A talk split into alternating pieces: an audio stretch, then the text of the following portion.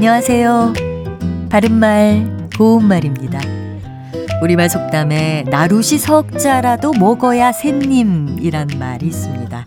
이것은 배가 불러야 체면도 차릴 수 있다는 뜻으로 먹는 것이 중요함을 비유하는 속담입니다. 같은 뜻을 가진 속담으로는 수염이 대자라도 먹어야 양반이다 같은 것도 있습니다. 속담에 나온 나룻은 성숙한 남자의 입 주변이나 턱 또는 뺨에 나는 털이란 뜻으로 수염과 같은 말입니다.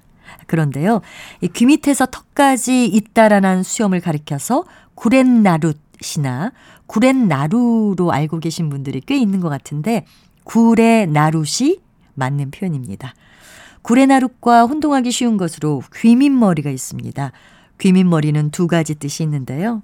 우선 이마 한가운데를 중심으로 좌우로 갈라서 귀 뒤로 넘겨 닦은 머리를 가리키기도 하고요. 또 뺨에서 귀 가까이에 난 머리털을 가리키기도 합니다. 이 중에서 두 번째 뜻으로 쓰이는 귀밑머리와 구레나룻을 같은 것으로 생각하기 쉽지만 말 그대로 귀밑머리는 머리카락이고요. 구레나룻은 수염입니다. 구레나룻은 귀밑머리보다 더 아래쪽까지 잇따라난 수염이라고 생각하셔도 되겠습니다. 나룻이라는 표현이 들어간 것으로 덥석나룻도 있는데요.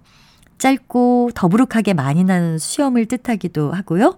또 텁석나룻이 난 사람을 놀림조로 이를 때 텁석불이라고도 합니다. 바른말 고운말 아나운서 변희영이었습니다.